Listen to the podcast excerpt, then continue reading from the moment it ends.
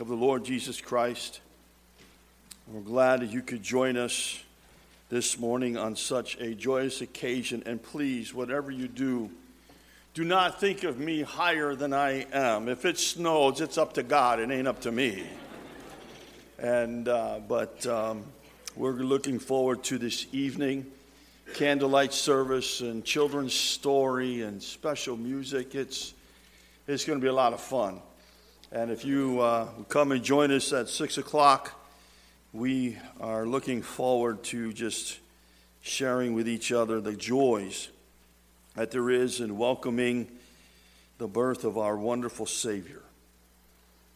As festive as this day is, an anticipation of the festivities of tomorrow, we're faced with the reality of life re- received this morning some tragic news that uh, Casey Kiefer's uh, brother in law was killed last night in a car accident.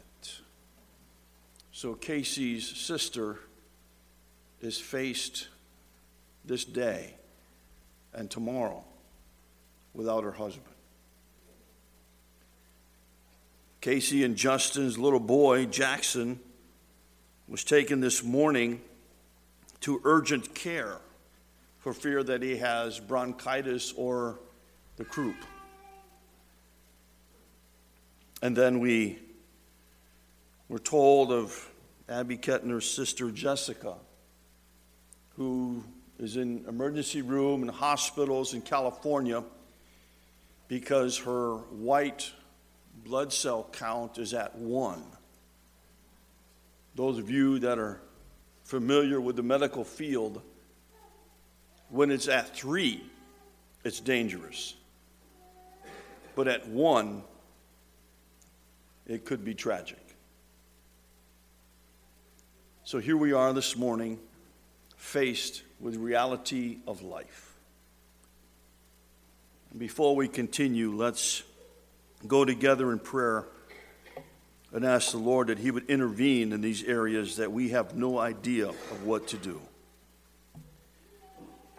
Heavenly Father, we are reminded, even in the midst of celebration, the anticipation of a glorious day, yet we are reminded of life. Circumstances around us remind us that this is still a life that has been shrouded by the effects of what happened in Genesis chapter 3. When sin entered the world, so did tragedy, so did sickness, so did war and famine and earthquakes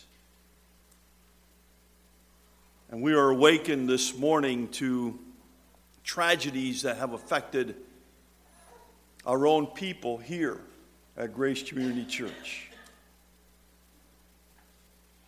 We lift up to you, Lord, and we have no, no idea of how else to lift up to you, but then just to ask if you would intervene in Casey Kiefer's sister's life the tragic accident that claimed her husband. We can't begin to understand what she feels like. We can't even imagine the horrific news that was brought to her and how we would even react in that situation. But I'm glad that you're there, Lord. I'm glad that you are the one who can bring comfort.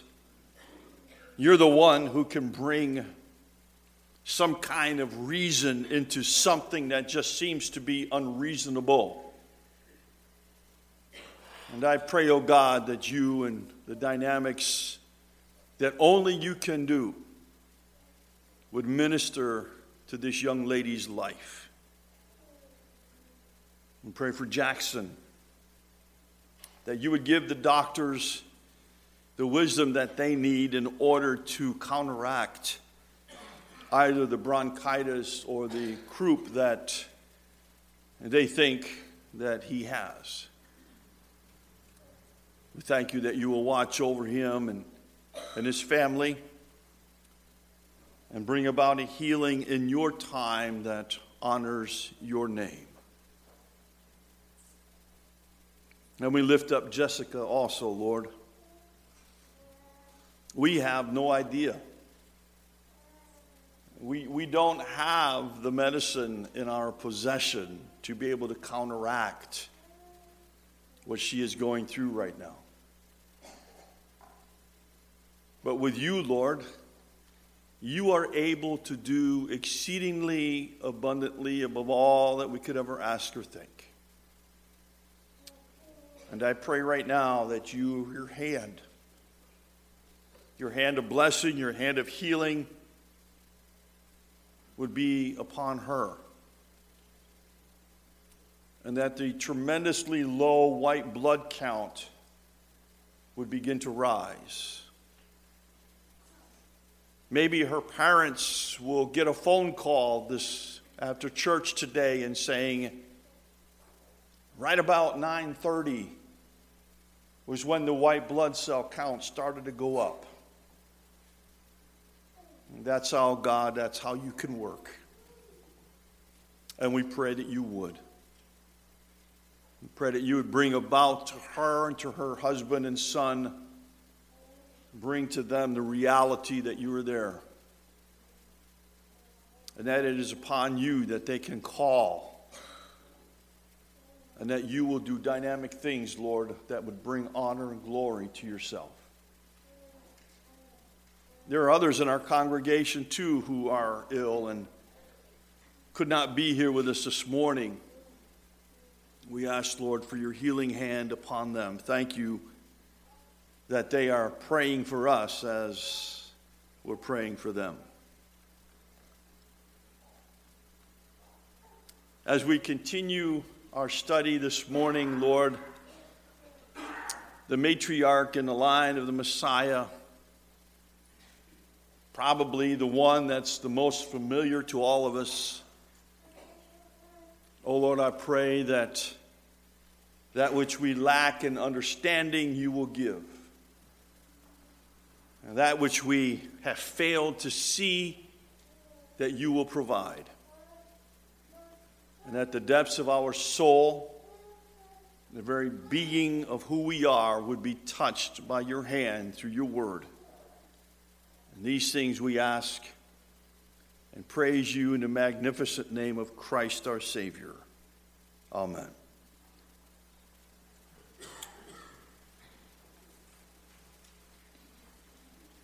One morning, a mother was hurriedly preparing a special meal for the family. Her daughter was there and watching what was going on, and she noticed something strange. The mother took out a knife and began to cut off part of the roast and lay it aside. The daughter, not seeing that before, inquisitively asked, Why, mom, do you do that? And her mom's response was, Well, that's because that's what my mother always did. Well, as, as children do, they don't let it lie. Well, why did she do that? It was because her mother always did that.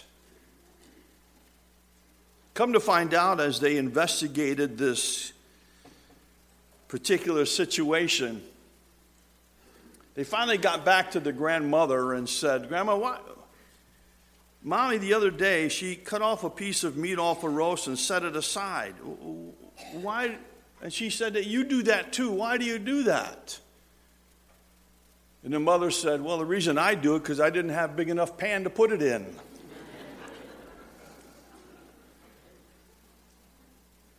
Traditions and the way we do things and the way we perceive things can cloud issues of life. When we come to this particular matriarch in the line of the Messiah, the one that's the most familiar to you, I say her name and automatically you'll say, okay, I can shut down now and because I know everything there is to know about Mary. Well, I, I trust you won't do that because there are some traditional things that have been said and applied to Mary that, quite frankly, the, the scriptures do not speak of. So it would do us well this morning if you would take your Bibles again and turn to the Gospel of Matthew. I know that we have read the, the lineage, if you will, the, the kingly lineage that is recorded here in the book of Matthew.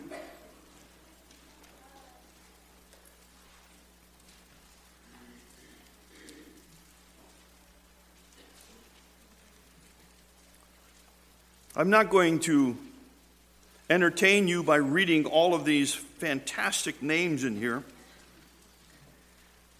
but I do want to pick it up at verse 16.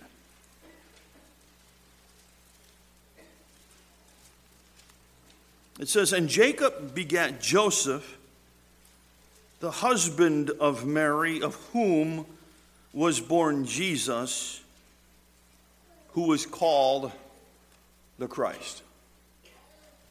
Mary. She is listed in the, as the last matriarch in this particular lineage. We have one more to look at, Lord willing, next week.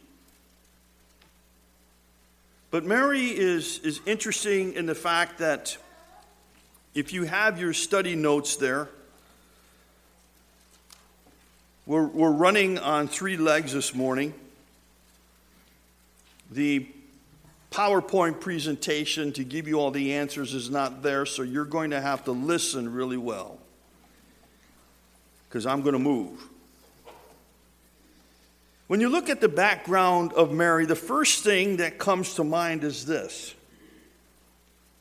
Mary was Jewish. She's not Roman Catholic. In fact, at that period of time, there were no such things as Roman Catholics.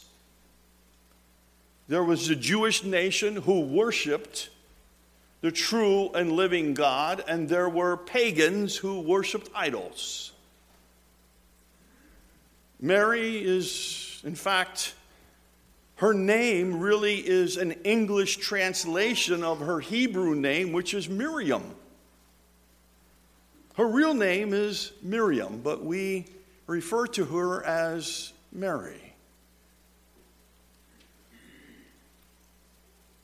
The second thing about her background is this that according to Luke chapter 3, and in verse 31, Mary was a direct descendant of King David. Bathsheba not only gave birth to Solomon, but she also gave birth to another son by the name of Nathan. And in Luke chapter 3, verse 31, Mary's lineage comes through Nathan, who, by the way, was also part of the tribe of Judah, from which we are told, according to Old Testament writings, that the king would come from Judah. So Mary also was from the kingly line, though not recognized as important, if you will, and forgive me, ladies. The lineage of women were not looked at as important as the lineage of men, but I'm glad that the Luke's gospel included that. That Mary also is in the line of the king. And the third thing is that Mary was a virgin and betrothed or engaged to Joseph to be married. According to some tradition, they say that Mary was either between the ages of, of 12 and 14, And Joseph was a widower who had other children.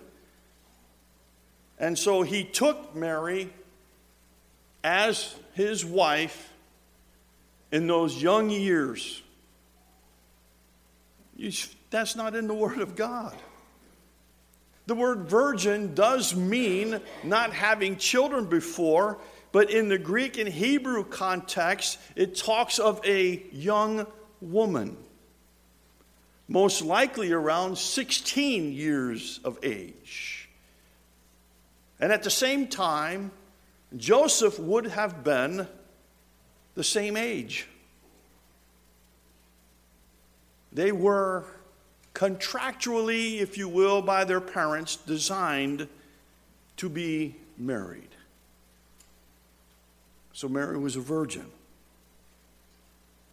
But I find it very interesting that during the time of Mary's life and the carrying of our Savior, there are a number of Old Testament biblical prophecies that she was a part of. Oh, when they were first penned by either Isaiah or Micah, her name didn't appear there, but as prophecy is, sometimes prophecy has an immediate meaning with a long standing fulfillment. And so there are a number of things. In fact, there are three there that I want to draw your attention to. In Isaiah chapter 7, in verse 14, it says, A virgin shall conceive. A virgin shall conceive. And letter B, the next one, Isaiah 7:14, and it says, and will bear a son. Now, if you go to Isaiah chapter 7 and verse 14, his name is also given. His name will be Emmanuel meaning God with us. That particular phrase is also used in the Gospel of Matthew when the angel is speaking to Joseph. Because the angel says to Joseph, You shall call his name Jesus. For not only will he be the Savior of the world, but his name will also be known as Emmanuel, God with us. God is with us. In letter C, Micah chapter 5 and verse 2, it declares that the child would be born in Bethlehem. Out of you, Bethlehem, Ephrathah, the smallest of all the towns, out of you shall come the king. Now, I don't know if that affects you as much as it did me this, this week. I mean, we can look back at events of our lives, and all of a sudden today we say, oh, that's why that happened back there. But if someone came to you at that point and said, five years from now, this is going to happen, ah, you're just kidding. That's not going to happen to me. When we get later on in our study this morning, we're going to find out Mary's reaction to the angel. And the dynamic of that is this, dear people, as her closing phrase was, Be it unto me as you have said. She literally took hold by faith of what the angel Gabriel was sharing with her concerning what was about to happen to her. I kind of wonder if she was a woman of the scriptures. I, I wonder if she remembered Isaiah 7:14. I wonder if she thought, I'm the fulfillment of that passage. We'll, we'll get to that in a few moments. Her testimony, or her, if you will, knowledge is first of all, when an angel shows up, people get scared. The scripture says when the angel showed up, she was troubled. She was troubled. It, it literally means alarmed. That's a fancy word for meaning pretty nervous. Because you have to remember that during the time of the Jewish tradition, when angels showed up, trouble was coming. Think back.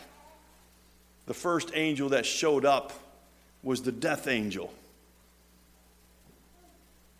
And throughout history that is recorded for us in the not so New Testament, angels brought about condemnation from God. Here's a period of 400 years of silence. There are no prophets, there are no visions, there are no new prophecies that to be fulfilled. For 400 years, the nation of Israel did not hear from God. And the first to show up is an angel. Oh man, we're in trouble. She was troubled. But not only was she troubled, but the angel said, You are highly favored. Highly favored. I don't know if I can fully understand what that means. Was it such a way of what Mary and the way that she handled herself? The way that she determined that no matter what, I am going to, like Joshua, as for me and my house, we're going to serve the Lord? Was she so impacted by her parents that she recognized the fact of living wholly unto the Lord God, even though He's been silent for 400 years? I'm going to determine to follow after Him. But when the angel shows up and says, Mary, you are highly favored among women. What was she doing to gain that kind of recognition from the halls of heaven? Oh, we can say it was the sovereignty of God. Well, you go ahead and try to explain all of that to a third grader. But all I know is this is that for some reason, God knew that Mary was the very right one to do what he had planned. You know what that's like to us today, dear people? Is that God will never ask you to do something that he already hasn't equipped you to perform. He may call you to reach someone whom no one else could reach. That's because you're highly favored. He may send you on a journey of illness that you have someone to speak to who will be ministering to you that no one else can speak to. You are highly favored.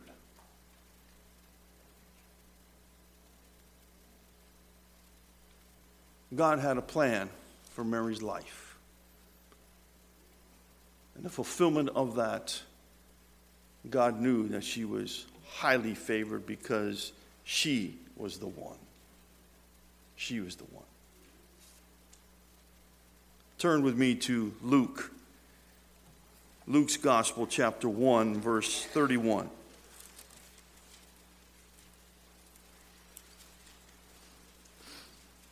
Luke, as a physician, is very detailed. He writes extensively. His chapters are not short. He includes details that need to be highlighted. That's what doctors do. They, they don't leave any stone unturned. They'll, they'll find out what's wrong. In Luke chapter 1, verse 31, let's read to verse 38. Now, in the sixth month of the uh, now in the sixth month, the angel Gabriel was sent by God to a city of Galilee named Nazareth to a virgin betrothed to a man whose name was Joseph of the house of David. The virgin's name was Mary. And having come in, the angel said to her, Rejoice, highly favored one, the Lord is with you. Blessed are you among women. But when she saw him, she was troubled at his saying and considered what manner of greeting this was. And then the angel said to her, Do not be afraid, Mary, for you have found favor with God. And behold, you will conceive in your womb and bring forth a son, and shall call his name Jesus. He will be great and will be called the Son of the Highest, and the Lord God will give him the throne of his father David, and he will reign over the house of Jacob forever, and his kingdom there will be no end. And Mary said to the angel, How can this be, since I do not know a man? And the angel answered and said to her, The Holy Spirit will come upon you, and the power of the highest will overshadow you. Therefore, also that Holy One who is to be born will be called the Son of God. Now, indeed, Elizabeth, your relative, has also conceived a son in her old age, and this is now the sixth month for her, who is called barren. For with God, nothing is impossible. If you have not circled that verse before, now would be a good time. For with God, nothing is impossible. And then Mary said, Behold, the main servant of the Lord. Let it be to me according to your word. And the angel departed from her. Her testimony rings true in verse 38 when it says, Let it be to me, your maid servant. That which you have said will happen. Her testimony is tremendous. But then, in some of my previous instruction in college and seminary, I come to something that thrills me even more her song. Her song is known as the Magnificat. And the title of the song comes from the very first verse of 46, the very first phrase My soul magnifies the Lord. It's a Latin word, magnificat, which means magnify. In the study of this particular song, you, you come to realize that it's just not phrases that she's putting together. This song is full and it overflows and oozes, if you will, of theological significance. Because in it, she describes not only who she is, but she describes who God is in all of her dynamics. It is the only song that Mary writes. There's not another one recorded. There will never be another one recorded. As Mary finally finished singing, quite frankly, singing the song, the crescendo of heaven took over as it's recorded Holy, holy, holy, Lord God Almighty. Let me give you some of the highlights of this particular Magnificat. The song begins with her unconditional love for God. She says, My soul magnifies the Lord, and my spirit rejoices in God my Savior. Unconditional love for God.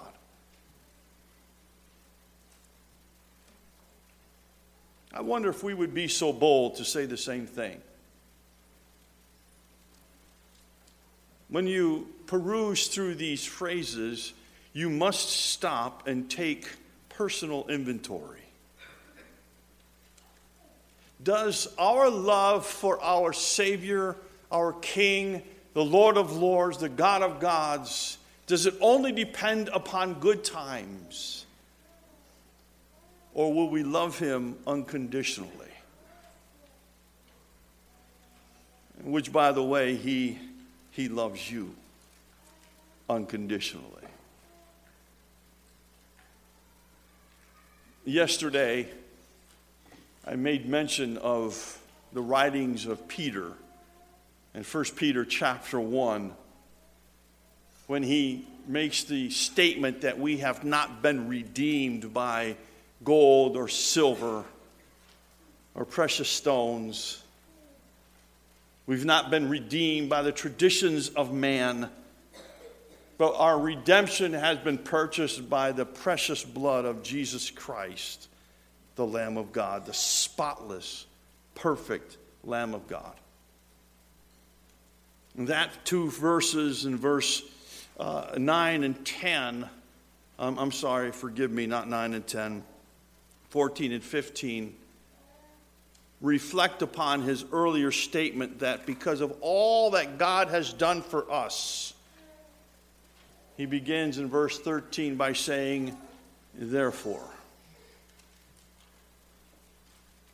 When we stop to look at our love that we have for God, is it based upon the fact that God is doing for us what we want Him to do, or is it based upon the fact that I love Him because of all that He has done for me? Mary says, My soul magnifies the Lord. She knew what was coming. She most very well knew of the chastisement of the town people. She knew the weight that she was about to bear. And yet she still says, My soul magnifies the Lord, and my spirit rejoices in God, my Savior. The second part of that is still in verse 47 for there that she recognizes her need for the Savior. My spirit rejoices in my Savior. No, Mary has not, according to scriptures, to be viewed as code redemptrix the Word of God says that Jesus was the only one who paid for our sin. Mary is not perfect. I know that in many of us, we, we have heard the song, or at least the phrase before, referring to the fact that the Immaculate Conception that is not in reference to Jesus, that is in reference to Mary. No, Mary was not born sinless, for she recognized the fact that she needed a Savior. The third one is this is that Mary praises God for his care in verse 48 for he has regarded the lowliest, lowliest state of his maidservant for before for behold, henceforth all generations will call me blessed. God, she praises God for his care. In verse 49, 50, and through the end of this particular musical poem that Mary has written, she extols God for his might. In verse 49, for his mercy. In verse 50, for his strength in verse 51, for his judgment of the proud in verse 51 and 52. And she closes with salvation for Israel, verse 54 to 55. So, what have we learned concerning this matriarch in the line of the Messiah? Wow. What a person that God has chosen. But her life is a witness to our lives. First of all, God will never ask you to do anything that He hasn't already equipped you to do. That our love for our Savior should not be based upon whether things are going well in my life. Should be based upon the fact of all that He has done for me. For without Him, tomorrow would have no meaning. And lastly, she teaches us that we too can trust God. As she says, I don't know how this is going to happen. I'm paraphrasing. I don't know how this is going to happen, but it'll be okay. You know, this morning, as we began the service with some earth shattering news, I don't know how those things are going to work out. But I do know in God's economy, it's going to be okay. Because God, remember, nothing is impossible with God. The closing phrase that I wrote down there from for, for you from an author, I guess puts it all together when it says, Mary's profound faith in God and his faithfulness, along with her knowledge of scriptures, makes it easy to see why God chose her. May we come to a a better understanding, a clarity of not only the magnificence of our God, but the method by which He brought us salvation. Let us pray. Father, thank you for this morning, the witness of your word to us, of this individual named Mary causes us to stop, it arrests us to reflect upon a fact of life, and that in every aspect of it we can trust you. May you, Father, minister to the needs of everyone here this morning with the anticipation of gathering this evening for a time of celebration May our hearts already be lifted in praise to you for your provision for eternal life for us. And for that, we will always be thankful. And we will praise you in the matchless name of Christ, our Savior. Amen.